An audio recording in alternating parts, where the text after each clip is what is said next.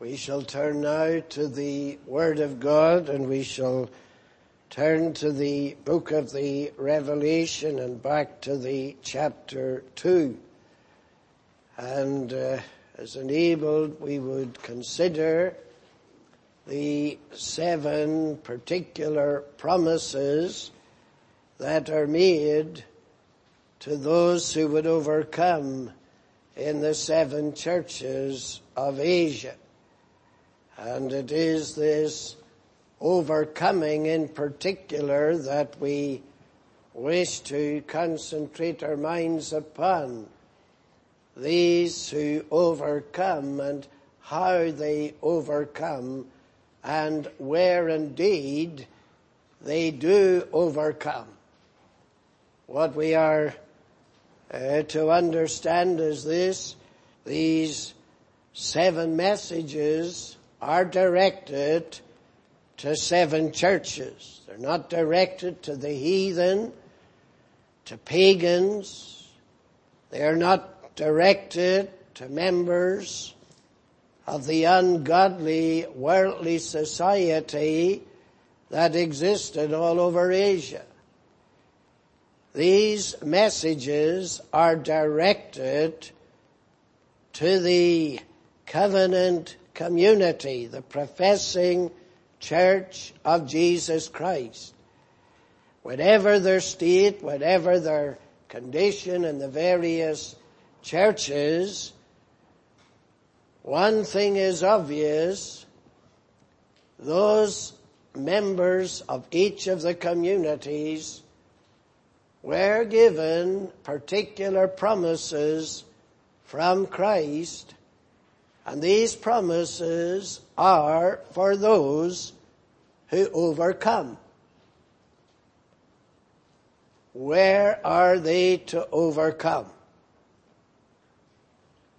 We have a tendency to think, ah, well, anyone who's a child of God who overcomes, they're battling there with the world, they're battling with the flesh.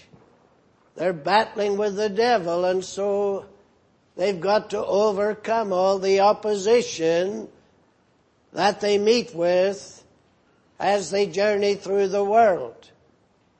That is perfectly true. But that is not what the Savior, the exalted Christ is talking about. He is talking about overcoming his professing people, individual children of God, overcoming where? In the churches. Why do they need to overcome in the churches? Because of the state and the condition that exists in the churches. We have noted errors, false doctrine, false practices, evidence of compromise in the churches. Not condoned by Christ, but condemned by Him. And thus, He calls he that overcometh.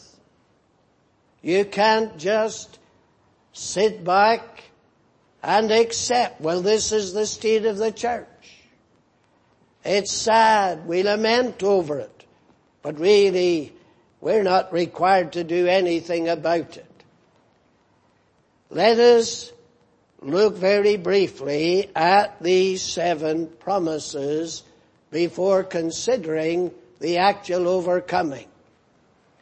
And we'll just look at them very briefly. In the second chapter we have the address to the church in Ephesus and their problem is they have left their first love. Now what do we read in verse 7?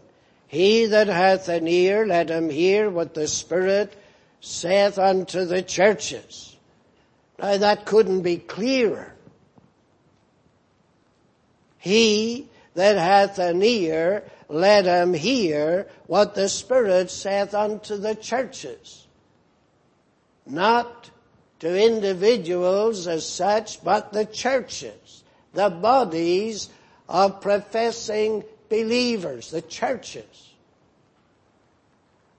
To him that overcometh will I give to eat of the tree of life, which is in the midst of the paradise of God. And here is Christ making very precious promises. You know what Peter said? He had given to us exceeding great and precious promises. Here's one of these great and precious promises. I will give to him to eat of the tree of life, which is in the midst of the paradise of God. And that takes us right back to Genesis, right back to the creation, right back to the original abode of our first parents. And when they ate the tree of the fruit of the tree that was forbidden, because they were out of communion with God, they were driven out of the paradise of God, out of the garden of Eden. They were driven out. And a flaming sword stood between them and entrance into the garden and particularly to the tree of life. What's the Savior saying to them that overcome? Not them that are just officially members. Not they who have an attachment. But to they who overcome the terrible spirit that exists in the church in Ephesus. You've left your first love. Now some in Ephesus might just carry on. Doesn't really matter. We're not going to change. We're not going to reform.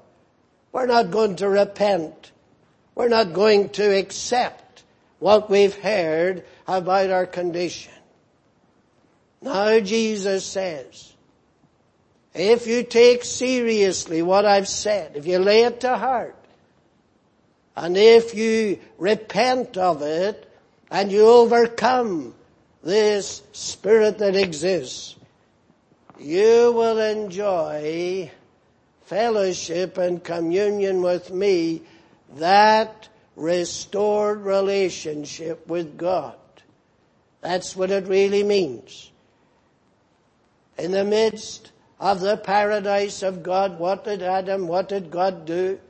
We're told he came in the cool of the day and he talked with Adam. But that came to an end when Adam's driven out.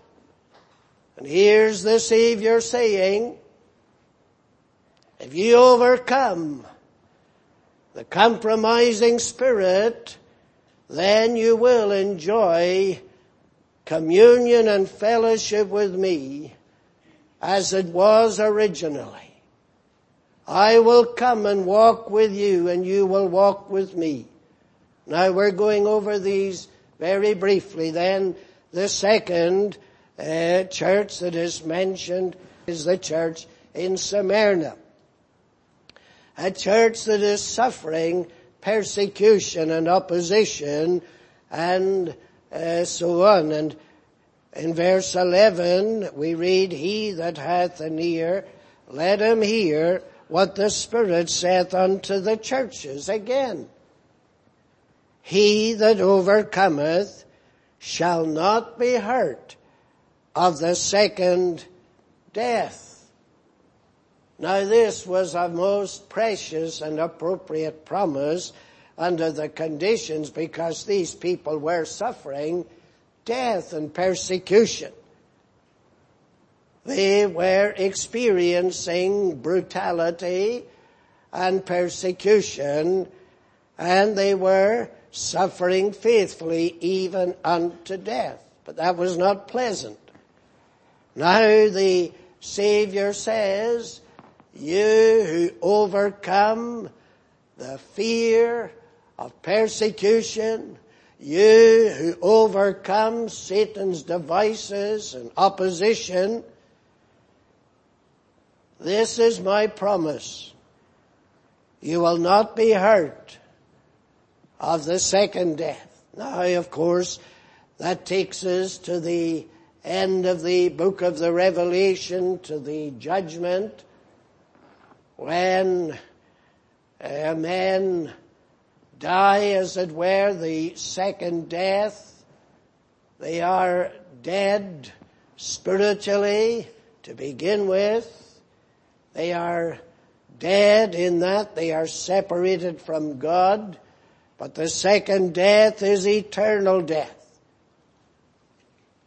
Those in Ephesus, they were dead spiritually, dead in trespasses and in sins, but they were quickened. But the sentence of the second death guarantees no quickening ever. It is eternal death. And here's what Jesus promises. You who are battling with persecution and opposition, fear none of these things. Because he says, I will enable you to persevere and you will not suffer any hurt of the second death. Then the third church, of course, is the uh, church in Pergamos. And in verse 17, we read, He that hath an ear, let him hear what the Spirit saith unto the churches. To him that overcometh will I give to eat of the hidden manna and will give him a white stone and in the stone a new name written which no man knoweth saving he that receiveth it. Now, of course there are all kinds of theories as to what the significance of this promise is. But the promise doesn't have any significance without an awareness of the state and the condition of the church where these people are given this promise. And here the church in uh, Pergamos was meeting with opposition. That is certainly true. But they were also compromising in that they were permitting false doctrine and false teaching eh, in their midst. And uh, they were allowing ungodly practices, ungodly habits, as we saw earlier, in among them. He that overcometh will I give to eat of the hidden manna that immediately would take the minds of these people back to the journey through the wilderness. When their fathers, when the godly Israelites were redeemed out of Egypt, and they're going through the wilderness, what did God do? He provided manna mysteriously for them. It was mysterious food, not as a result of their hard labor and cultivation. It was given to them in grace. It was all without their own labor. All they had to do was gather it and eat it. And What's the promise here to these people? It's the promise of grace. I will give to eat of the hidden manna. The Israelites didn't know where that manna came from except from God mysteriously through the night as they slept. They didn't contribute to its production whatever. They didn't go out and cultivate, cultivate the fields and work hard to produce it. It was produced freely and given to them by the grace of God, but also this is hidden manna. and it is to be partaken of those to whom he will give a white stone, and in the stone engraved a new name written. Now of course, John and others to whom he was writing would have been familiar with the Roman practices, indeed the Greek practices before that. Nowadays, when someone is able to achieve a medal at the Olympic Games, they're presented with a medal, gold or silver or bronze, whatever. But that was not the case back then. Those who triumphed were given a white stone and their names were engraved in the stone so that when they were brought to the great banquet for the winners, this, as it were, was their ticket of admittance. They had the white stone, their name was on it, they could present it, I belong to the elite, I belong to the victorious, I belong to the winners. And that's in reality what is here being promised. Victory, you will triumph and you will receive your white stone, you will receive uh, the guarantee of admission into my presence to be accepted by me. But there also a, a white stone which no man knoweth, excepting he that receiveth it. Now of course even to this day, it goes back way back into history, and I understand in some parts of the world, even yet, some of the secret societies, I know the Freemasons used to use it, but many of the secret societies still do. They have a little box. One half of it has white stones, the other half is black stones. I remember on one occasion being in the presence of a Freemason who'd come from a meeting where they were accepting new members. And his wife was inquiring about a certain individual, didn't mean a thing to me. And she heard him say, ah, he was black bald. He was black bald, meaning he was rejected because there was a secret ballot, you see. And if you were prepared to accept so and so as a new member, you put a white a ball or a white stone into the container. If you rejected him, you used a black one instead. So you see, the white is evidence of acceptance.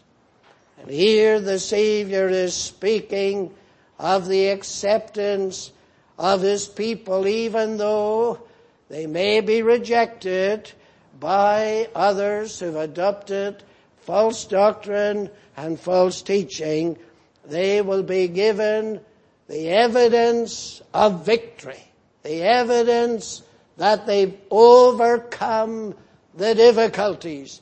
They are accepted into the glorious company of the saints of God and they partake of the hidden manna. They feed and they are sustained upon the hidden manna of the Word of God. The hidden manna of Christ Himself. He is promising he will sustain them.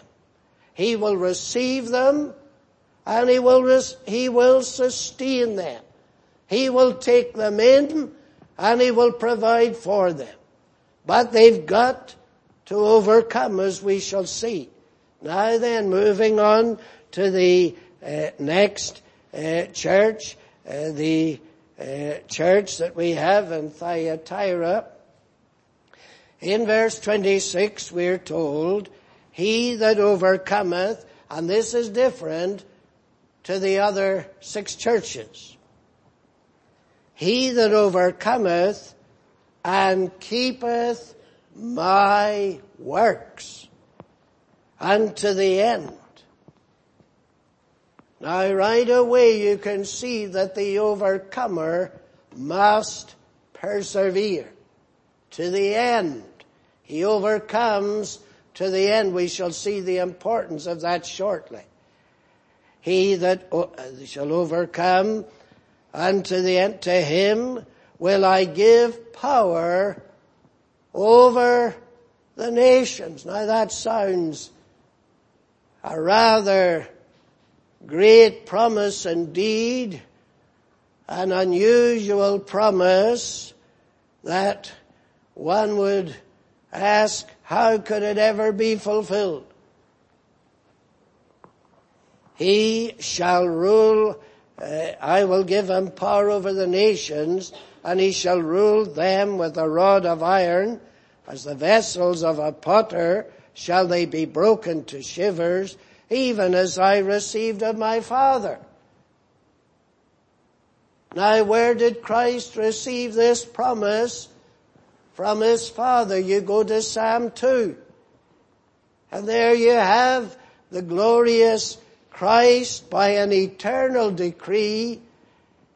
The nations, the heathen, are to be given to him for his inheritance and they are called upon, kiss the Son, lest he be angry and ye perish from the way when his wrath is kindled but a little.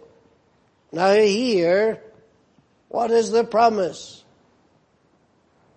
You will share with me the fulfillment of my Father's promise.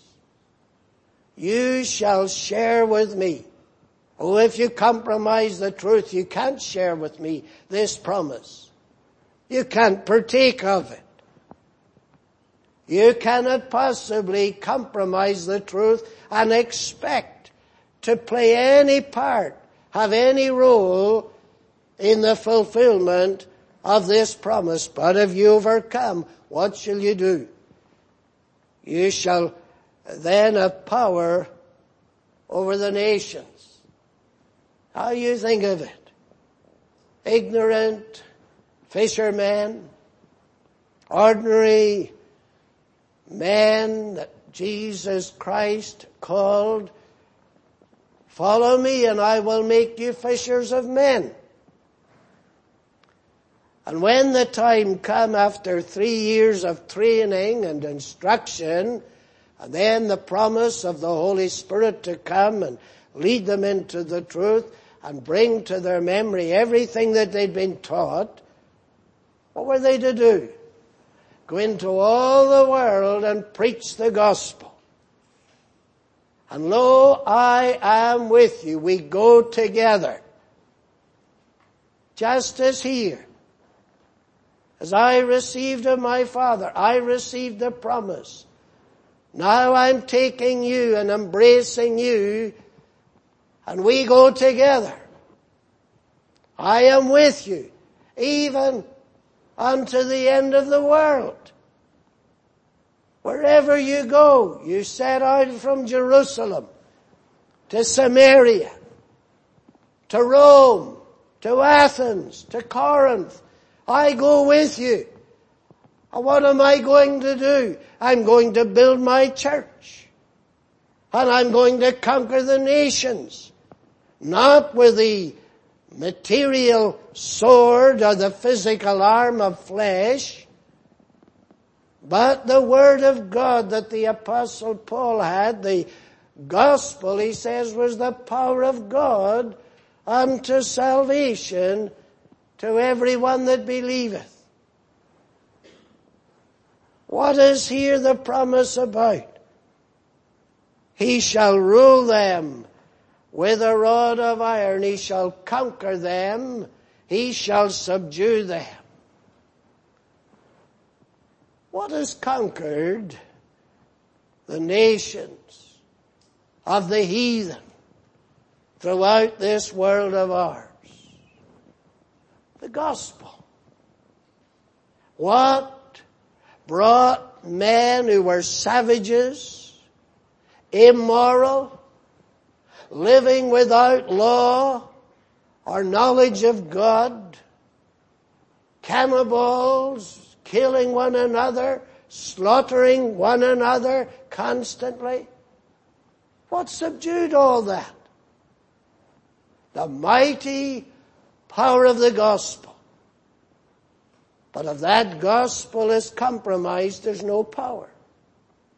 What would Paul have to go out to the nations with? I'm not ashamed of the gospel. Why? It's the power of God. Take away that gospel, what's left? And that's what here the Redeemer is promising. Overcome the dangers, overcome the threats, overcome the compromise, overcome the degeneracy, overcome the apostatizing, overcome it, and you will share with me the triumph of the gospel over the nations. Now then, in the chapter 3 we go to the church in Sardis, verse 5. He that overcometh the same shall be clothed in white raiment, and I will not blot out his name out of the book of life, but I will confess his name before my Father and his angels. He that overcometh the same, no one else. They don't overcome. This promise is totally irrelevant. There's no application whatever. This same that overcomes. What's the state of the church in Sardis? There's only a remnant left who are sticking faithfully to the truth. A few names left in Sardis who have not compromised, a few names that have not defiled their garments. They have sought to maintain their integrity and they've sought to remain faithful to Christ. They have not compromised the truth and they have not soiled their testimony or their witness. Now what does he say to these? To you see him that overcometh.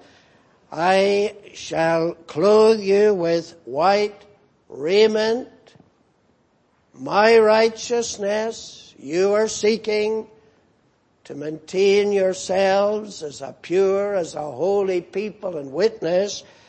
I will clothe you with white raiment, the white raiment of my own righteousness. And I will not blot out his name out of the book of life, but I will confess his name before my Father and before his angels. That is a most astonishing most remarkable promise. I will confess his name. I will not blot his name out of the book of life. He will be mine and when the books are opened, his name will be there amongst those who overcame. His name will be amongst those who overcame because as we shall see they, they were in possession of spiritual life. But I will confess his name. Where? What does that word confess mean? Means to acknowledge it. To openly confess it, to present it. Now you think of it. It's unlikely that any of us will probably ever have the privilege uh, of being presented to the Queen of England or the Commonwealth, I better be correct. Anyway, there are these great occasions, great regal occasions.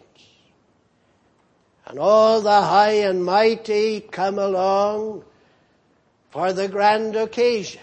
Now they just don't wander up casually and say good night, your majesty. It's nice to be here, nice to see you. I've come for the banquet. You just don't do that. You have to be presented. And some official has got his list there of all the names. Lord so and so, Lady so and so. The Earl of here and the heiress of there and so on. And so he comes and he brings Lord so and so and his lady on his arm. Your Majesty, Lord so and so, Lady so and so. And they shake hands and they recede. Their names are confessed. Their names are acknowledged. Their names are presented. And they have a right to be there. Someone comes along. What's your name, sir? I can't find it in this list. I'm afraid, sir, you can't be admitted here tonight. I'm afraid your majesty will not accept you. You cannot come in. You are forbidden. Ah, but I am so and so. It matters not, sir. Your name's not on this list. I can't present you. I don't know you from Adam. I cannot present you to Her Majesty. Here's what Christ says.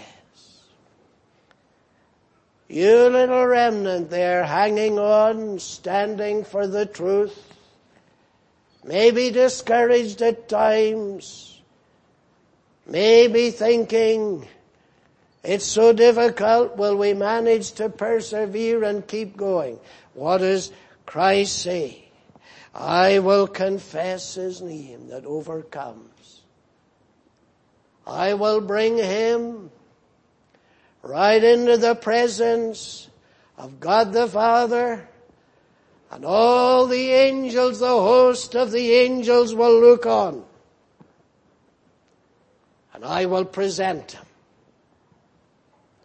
And I will say, Father, here is this poor sinner that you gave me in the everlasting covenant. And I have redeemed her. And I shed my blood for him. And I have atoned for every sin they ever committed. And I washed them in my blood of suffering and they're clean. They're free from all condemnation. Their name, their reputation, they are credible before all of heaven. Now, Father, I present him. And the Father receives them.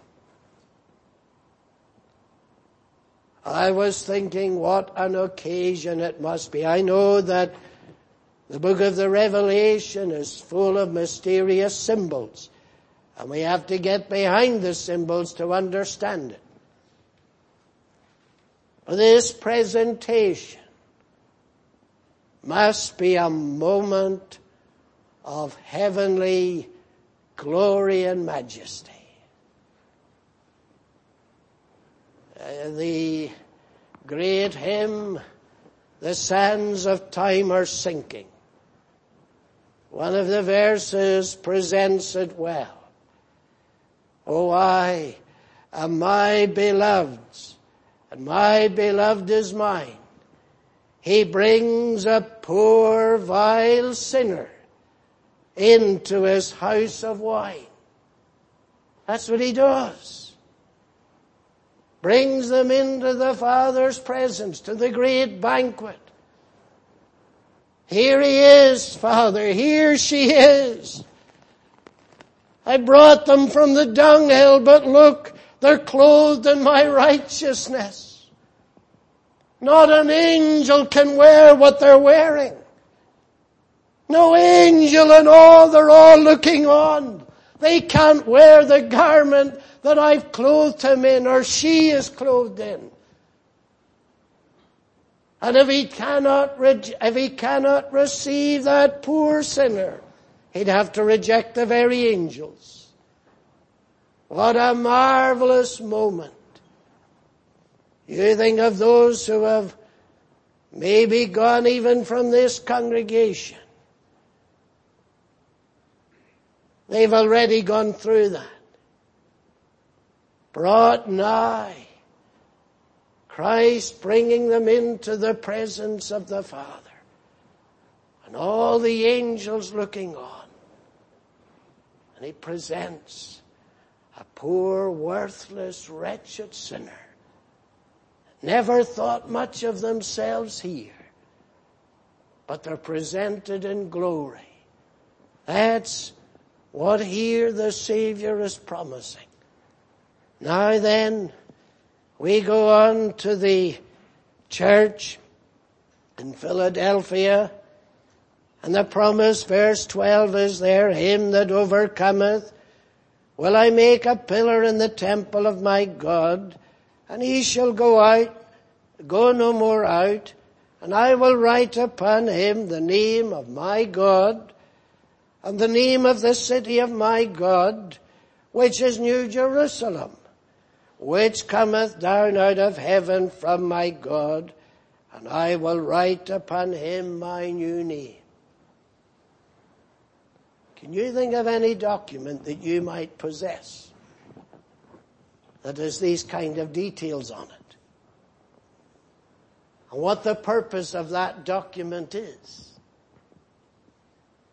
What details do you have in your passport? You have the details of your name and your citizenship and so on, just like here. What's written? What is it that the promise guarantees? I will write upon him with an indelible writing. What will I write? The name of my God, the name of my Father. Where were they born? They were born from above. I will write the name of my God, my Father and your Father. When were they born? From above. And then the name of my God, the name of the city of my God. Their citizenship that cometh in New Jerusalem. They are the citizens of the church. The New Jerusalem, the heavenly Jerusalem, which cometh down out of heaven from my God, and I will write upon him my new name. Here's the promise of heavenly citizenship. Christ is their passport into heaven itself. My dear friends, without Christ, we cannot ever possibly expect to be in glory. But if we have Christ, we have a passport right into heaven itself. No authority can ever keep out those who are trusting in Him who have overcome by His grace. But then we better hasten on to the church that was in such a fearful state, the church of the Laodiceans, and in verse uh, 21 of chapter 3 we have Christ saying to him that overcometh, will I grant to sit with me in my throne, even as I also overcame and am set down with my Father in his throne. Now, we must never think we shall come to it, but we ought not to think that somehow or other the content of these opening chapters are some way disjointed from the rest of what appears to me mysteriously prophetic throughout the book. Notice the connection immediately between chapter 3 and chapter 4. To him that overcometh in verse 21 will I grant to sit where? With me in my throne. Even as also I overcame and am set down with my Father in his throne. Well, that's a wonderful promise, but then we go to chapter 4 what do we read? After this I looked and behold a door was opened in heaven. And the voice said, come up hither and I will show thee things which must be. Isn't that something? Things that might be, things that could be, no. Things that must be. They must be. Not only are they certain, they are essential. Divinely certain, but in the wisdom of God, essential. Now this is what John is told, come and see. So, how are these things that must be to ever come to pass? Verse 2, immediately I was in the Spirit and what? And behold a throne. And behold a throne.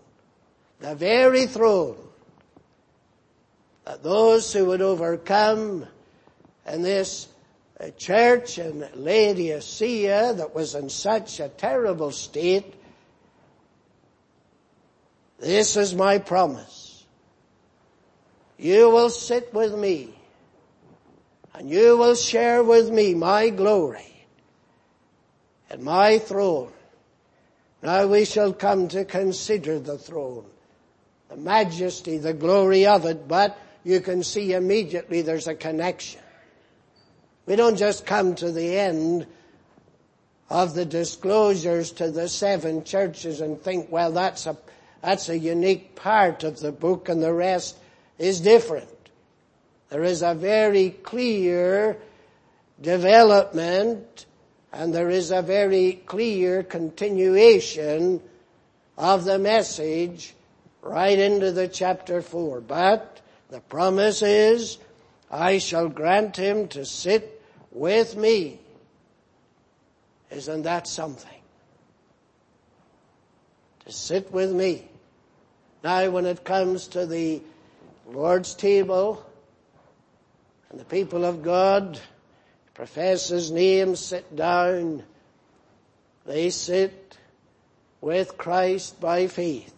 He's not physically present, but they sit with him. And that is a most important event to them. A high, high privilege. A wretched sinner fit for nothing but a lost eternity. Redeemed by grace sitting with Christ.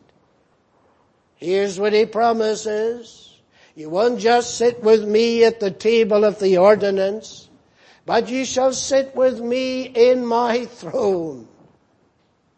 And you shall sit with me as overcomers. Why am I in my throne? Because I overcame. That's what he says. Even as I also overcame and am sat down in my Father's throne. Because I've overcome, I'm entitled to sit in the throne. If you overcome, you'll be entitled to sit with me in my throne. But then, notice what the Savior says. I will grant him to sit with me in my throne, even as I also overcame. You know what the Savior's doing? He's not just making a promise, but He is giving encouragement even as I overcame. I overcame. You do not overcome without a fight. What do you overcome? If you were to come at the end of the day, well, I overcame today. What did you overcome? Essentially implied in that very statement is this. I met with difficulties. I had mountains to climb. I had difficulties to face. But I overcame them. If everything was easy, there's nothing to overcome. There's no trials, no trouble, no difficulties. Well, there's nothing to overcome, is there? It's all smooth and easy sailing. What the Savior is talking about is the life that the believer lives that is filled with difficulties and obstacles and barriers and mountains to climb and depths to swim through. What did the Savior promise to his Old Testament saints?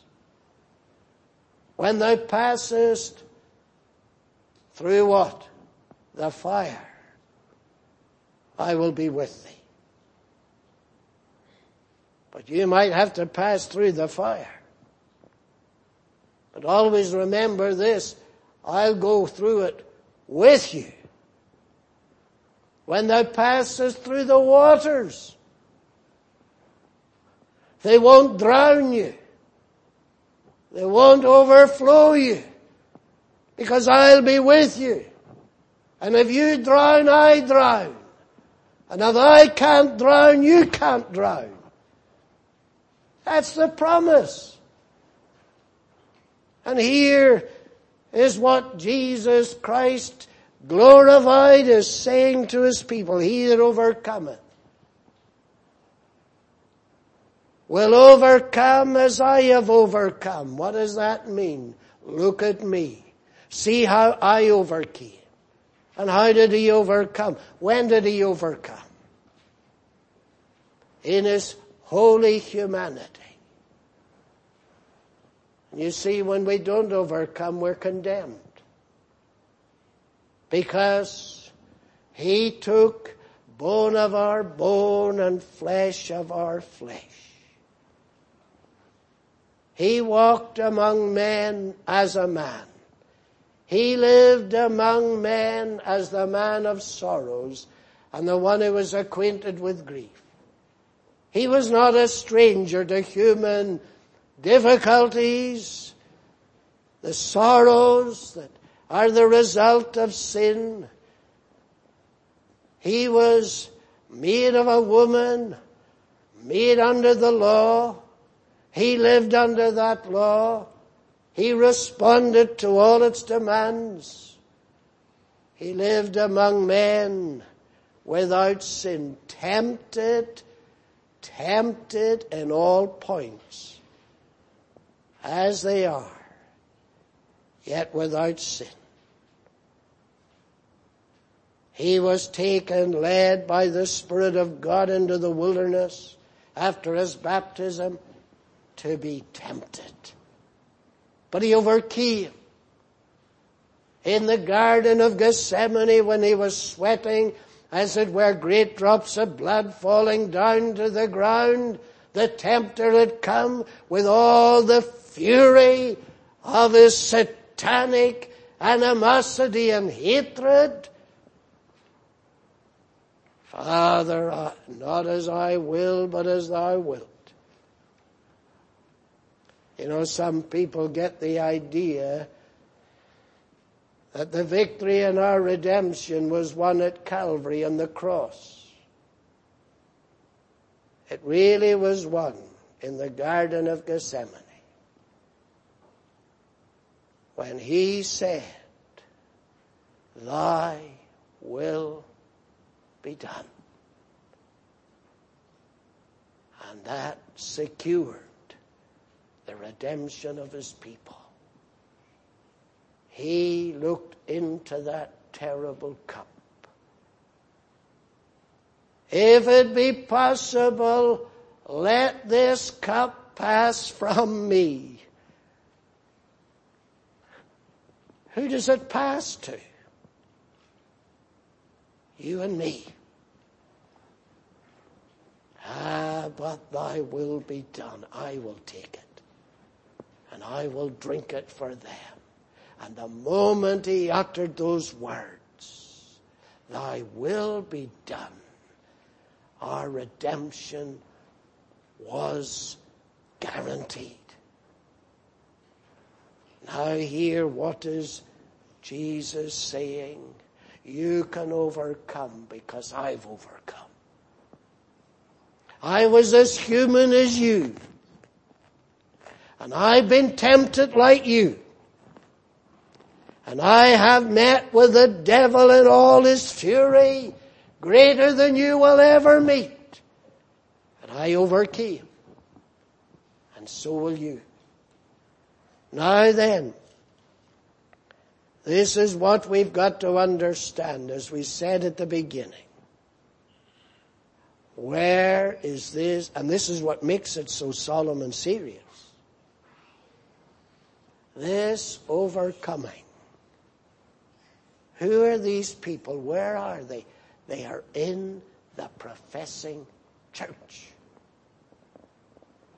And things are developing and have developed that are dishonoring to Christ, that He's condemning, that he is finding fault with, I have somewhat against you. Now where among you are they who will overcome? That's what we've got to face up to. Look at the professing church, the state it is in. Look at the professing church in this Clarence Valley, the state it's in. What do we do? Do we just become ecumenical? Join with the parish priest as a brother in Christ when he says mass? Is that what it's about? That's what's happening in this very area. Supposed evangelicals, so on. The truth has been compromised in every direction. You do not now preach about hell or judgment, the destruction of the ungodly for their sins. You just don't talk about things like that. It's not convenient. It's not appropriate. It certainly is not politically correct. Now take a look at our Savior before He left this world. You go uh, to the uh, Gospel according to Luke and the chapter 19. And there you have the Savior. He was a man of sorrows, but there were certain sorrows that were unique to him. In the 13th, or the chapter 19, first of all, in Luke, we read there in verse 41 of this experience of the Savior, verse 41 of Luke 19. And when he was come near, he beheld the city and wept over it, saying, if thou hadst known, even thou at least in this day, the things which belong unto thy peace, but now they're hid from thine eyes. My, I tell you, that is solemn serious. If we reject the truth, we become blind. And we are left in our blindness. Here is Jerusalem the Savior is weeping because of the awful tragedy, tragedy humanly speaking. You had your day, you had your opportunity, you rejected it. So now the truth is hidden from you. It won't make any difference. Now you've become blind and hardened. Now the question is, who is Jesus weeping over here? You go back to the chapter 13 in the same gospel according to Luke.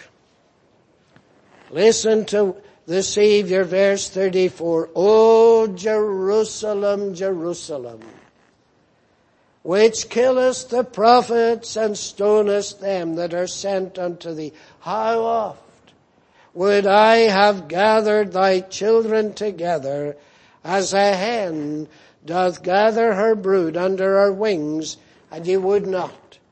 Behold, your house is left unto you desolate. Now you go back to the Old Testament. Go through the Psalms. Psalm 122, Psalm 116, Psalm 137, and many others, and the prophecies.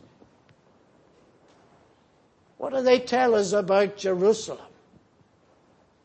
That's where the house of God was. The psalmist rejoiced to go up to the house of God where was it? Jerusalem. That's where God was worshipped. That's where his people assembled. That was the city of their solemnities. That was the physical, material evidence of the existence of the church in the Old Testament. Here's Jesus weeping over the church weeping over Jerusalem, weeping over a people who are rejecting the truth, weeping over a people who have received the commandments of men and rejected the commandments of God. Weeping because of the seriously low state spiritually that this place, Jerusalem, where David reigned, where Solomon built the great house to the glory of God, where God placed His presence and His honor. And Jesus is weeping because he's looking down upon a people who are left blind. They're now hid from your eyes. You ever wonder at times when you speak to people and you present the truth to them You say, look, look, my friend, there it is, black and white. There it is. There's the Word of God. I don't see it. But it's God's Word. I don't see it that way. And you can bring every argument up without any effect. You know the reason? They wouldn't receive the truth. They argued with God and they fought with God. And He just leaves them there. Fine. You carry on. You just remain in your ignorance. Fine. You don't need me. That's fine. You carry on in your own strength. You go on trusting in your own wisdom. And here's Christ weeping. The prophets came here. The priesthood was here. The sacrifices were here. The gospel was here. The altar, the priesthood, the lambs, the blood was being shed. The gospel was being preached for centuries here. And now it's nothing but a ritual. The priesthood is corrupt. The Sanhedrin is corrupt. The sacrifices are just dead, empty ceremonies. And he weeps over the church in that state. Now when we come to these seven churches, and we have these promises held out to those that overcome. They are not overcoming out there in the world. They are overcoming within the boundaries of the professing church. And how are they going to do that? Well, time doesn't permit us to go any further with it. But we have to understand that the battle that the child of God particularly has to engage in goes on within the bounds of the professing church. You look at every exhortation, every warning, every plea to overcome I, I, I, think people take up their Bibles and they think, well, this, this is a book for the world out there. We need to get these Bibles out north, south, east, and west, all over the place. Of course we do. But for what reason? So that the gospel that is in the Word of God, the Scriptures, might convince them of their sin and their ignorance and bring them to a knowledge of Christ. But let us understand this. To whom was the Pentateuch wrote? The five books of Moses. To Israel. The church in the Old Testament. To whom was Isaiah addressed? Jeremiah. These were written to the church. Come to the New Testament. Why did Paul write an epistle to the Romans? He wrote it to the church. Ephesians, written to the church. The Bible is written to the church. And therefore, when we come to the warnings, for example, when Peter warns, the devil goeth about, seeking whom he may devour. To whom are those words addressed? The elders in the church. It's the church. And I believe we're living in a dark day when the real battle for the truth is not with the ungodly atheists but with a compromising church that's compromising the truth. But we shall leave it there, and I trust we take hold of the promises They're the promises of Christ to as many as overcome. And they overcome as we read in chapter 12. They overcome by the word of their testimony and by the blood of the Lamb. But we shall leave it there. May the Lord bless His word. Let us pray. Most holy and eternal God, we give thee thanks we have thy truth. We have a glorious Redeemer on high who will bring his people safely to glory, who will grant them grace to overcome. Oh, may that be our desire, every one of us here, to overcome every obstacle, every difficulty, every trial, every tribulation, and then be presented at last in the presence of the Father and before the angels, clothed in the righteousness of Christ. Oh, do thou bless and encourage thy people to be steadfast in the truth. Bless thy word, pardon our sins, receive us for Christ's sake. Amen.